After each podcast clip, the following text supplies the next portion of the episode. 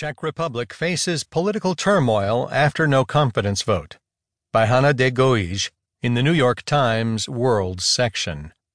I'm Keith Sellon Wright.